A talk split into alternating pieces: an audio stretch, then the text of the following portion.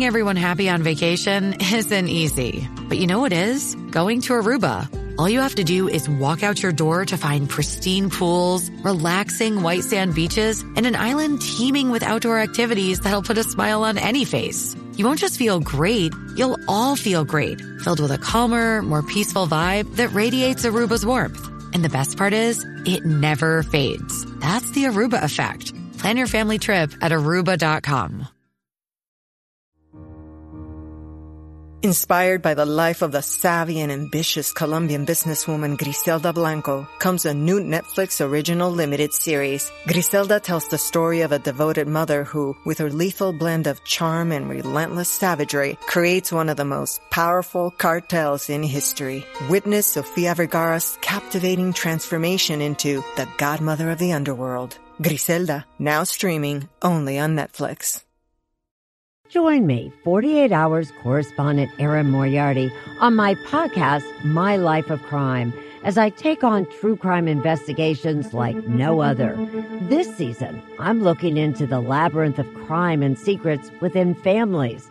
I'm cutting straight to the evidence and talking to the people directly involved, including investigators and the families of victims. Listen to My Life of Crime with Erin Moriarty wherever you get your podcasts. So, mi familia, family is everything, as uh, Mr. Vin Diesel would say on the Fast and Furious uh, series. The Fast and the Furious series is interesting in that it really taps into this two purple stage of human development, in that it's very family focused, it's nepotism, it's um, our basic sense of community and connection. It's something that is the beginnings of seeing something other than ourselves. Where with the archaic stage, there was a little bit of one, there's this idea of oneness. And it's, not, again, not the spiritual oneness, it's the, there's no sense of self, there's no sense of other. It's just you're a creature, right? The our, the the magical stage, the two purple stage, is the beginnings of a separation between self and other. It's this separation between uh, me and someone else within my family unit. It's like the beginnings of caring. It's the beginnings of uh, being able to tell each other stories, of having a sense of separate senses of existence, of separate realities, of separate perceptions, of separate choices, of separate roles. This is a place where, like, uh, I wouldn't say necessarily gender roles, but roles tend to be gender based, like more like familial roles. Um, so, like the nuclear family, for example, is a familial role kind of thing. You've got the dad who goes to sell shoes and the mom at home cooking dinner and taking care of the kids and the the son is like the jerkwad kid that goes to school and he's kind of a trickster and then the little girl is like the cute little girl that wears the dresses and she's kind of smart but she's got a bunch of potential and then she's just going to become another mom um, uh, in in America, it's sort of been distilled into this gender roles package, but it's really familial roles or tribal roles. The equivalent to familial roles is tribal roles. So it's like taking this idea of individuals or clans, and then these clans have babies with each other, and then they become uh, a tribe, and they start to have a cohesive vision with each other. There's like stories or dances or rituals things that start to ensure not just the survival of the individual mechanism or the individual organism, I should say, but the collective organism. It's the first place that we get into a collective space. And it's also instead of pure self survival, it becomes about self sacrifice. So, something I didn't mention is that each odd number, one, three, five, seven, nine, uh, theoretically, are places of self expression that it's about self focus, it's uh, self needs. Whereas 2, 4, 6, and 8, the even numbers are more community focused, it's more of a self denial space. So, this is the first time that humans got into a self denial space of community. It's sacrifice. You know, people talk about sacrifice when it comes to community all the time, or even when it comes to religion. And in tribes, they literally sacrifice things. They would sacrifice people, animals, whatever they needed to appease the magical thinking that started to emerge. And the magical thinking being this idea of nature gods.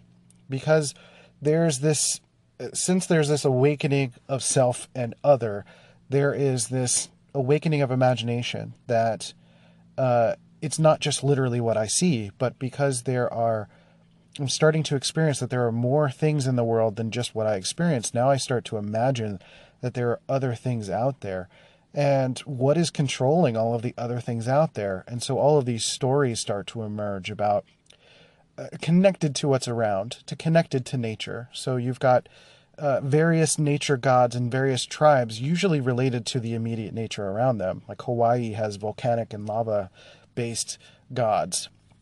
Uh, Ho- uh, Puerto Rico with the Taino uh, nation and the Caribbean islands typically have like a hurricane based god, very wind and sea type of gods. Um, so there's gods and goddesses, usually takes on a feminine form.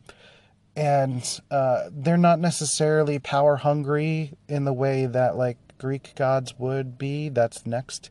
Um, but uh, but they're also kind of taking on family roles in a sense. Sometimes there are the idea of like in the Lion King, like ancestors are in the stars and then they they kind of die and become a part of nature or they maybe themselves become a nature god. And so there's this there's no real even though there's like this idea of tension and release and the survival one beige idea there's no real like f- mental fear of death yet. Uh, there's no sense of self yet. So even though it's an egocentric me-centric place it's not ego in the self inflation kind of way. That comes in three red, that's next. But in this stage, in one beige and two purple, the reason that people were able to sacrifice themselves for the greater good of the community is because, I mean, literally sacrifice themselves, like literally die, is because there is no separation yet be- between the living and the dead in terms of these separate senses of realities. There's no there's no um, the beginnings of religions kind of emerge and this idea of an afterlife or like you're going to be one with nature or uh, you're not going to stop existing.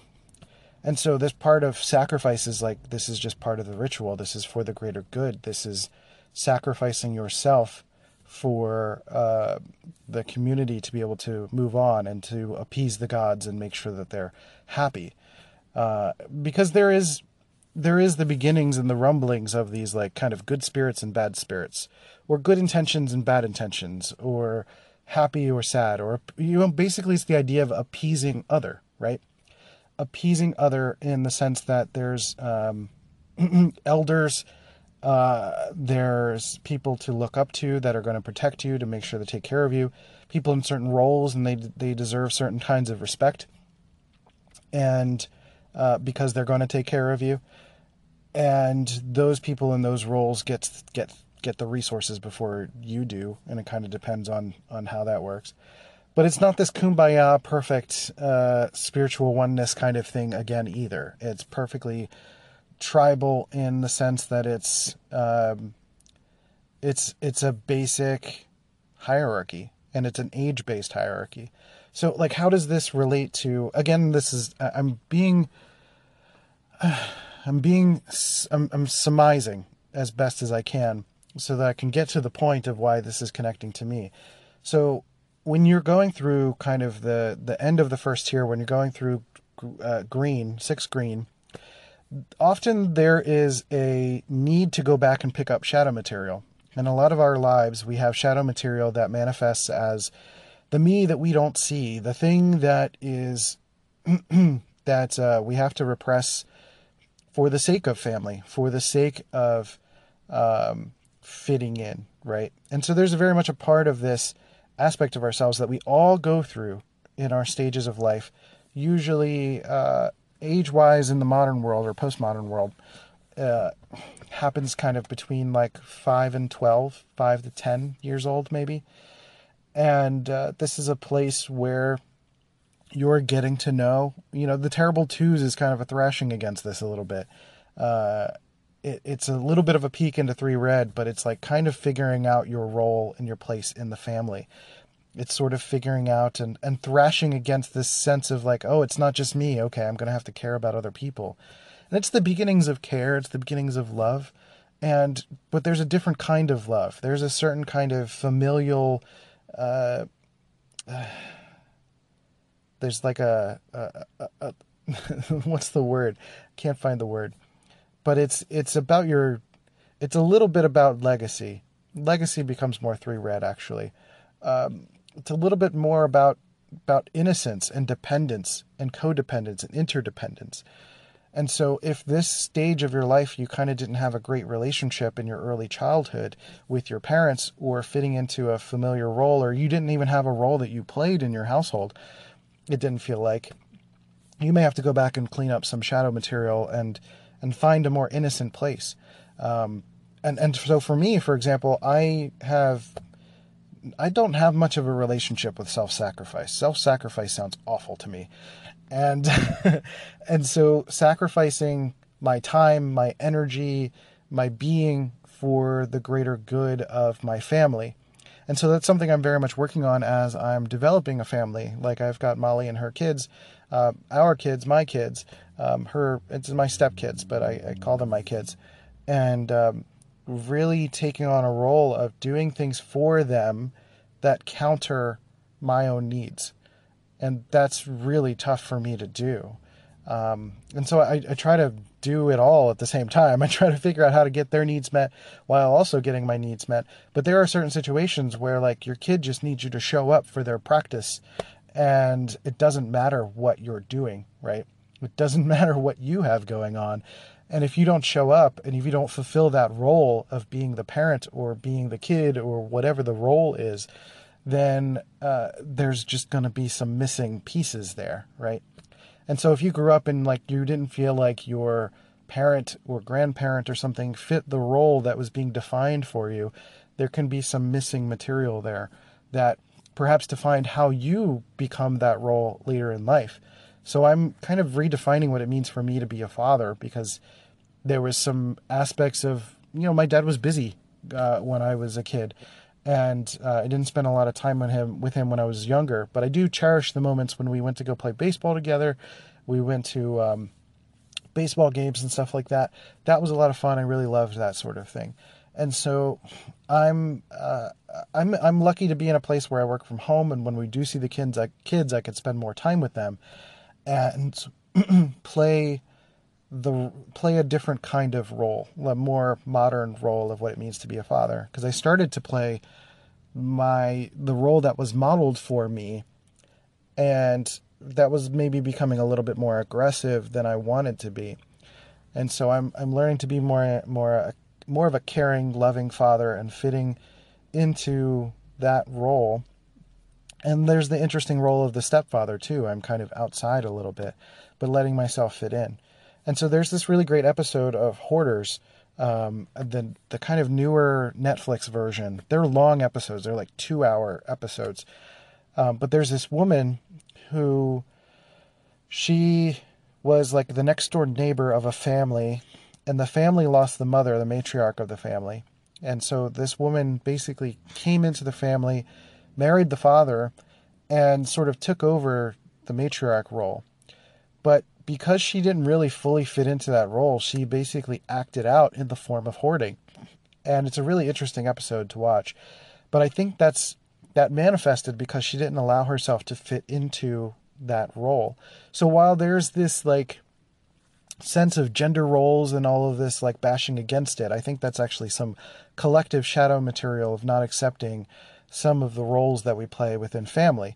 And you can see that also manifesting in uh, some people complaining about not connecting with family and having family rifts because of of uh, politics and stuff, and not wanting to go to Thanksgiving dinner because you don't want to have difficult conversations, or you're you know you're too much focusing on those serious conversations. Like you're not letting yourself being light and just being a family and just playing the role that you need to play instead of trying to be serious or so self-inflating or or whatever and just letting yourself be the son or be the daughter or be the grandkid or whatever and uh, show up and play games together. That's another element of Two Purple is like playing games together. Um, a lot of tribes have shown the beginnings of playing games together between tribes, where there was like you know ancient courts and balls and, and bats and stuff that were found of playing games. And I think baseball is a sport that I've really loved, and I think that's part of the um, like the Caribbean really loves baseball. I think that's an expression of that two purple connection. And I'm literally realizing that as I'm talking. So that's really interesting. I need to watch some more baseball. Um, and you know, playing together and playing outside and doing family games and doing it in a fun way, like letting go of the seriousness of of politics or science or vaccines or any of blah, blah, blah, blah, blah, blah, and just being with your family, right? And uh, I think that's a really really important element of of integrating this uh, two purple aspect of ourselves. And so there's a lot of realizations that I know I'm going to be having as I'm talking about this stuff, and that was a big one for me. So hopefully that makes sense to you. If you have any questions, of course, leave a comment like and subs- uh, like and subscribe and share and all that fun stuff. Um, I'm going to get into three red next because there is a point where two purple magical thinking no longer makes sense. You can no longer believe in the tooth fairy. You can no longer, you know, you're coming across other people who are like, that stuff's not real. Like, what? That's not, no, that's not how that works. It's your mom that gives you the presents. And then you're like, what? I've been deceived and then you start to learn that like oh maybe i can do some deceiving. And that's when three red starts to come into play where you can start to take charge of your destiny a little bit. And uh, we'll get into that in the next one. So i have been christian rivera happychemicals.org we got stuff there and an email list you can sign up for with a secret podcast and all sorts of other stuff there. Uh, i appreciate you for listening and i'll catch you next time on dopamine. See ya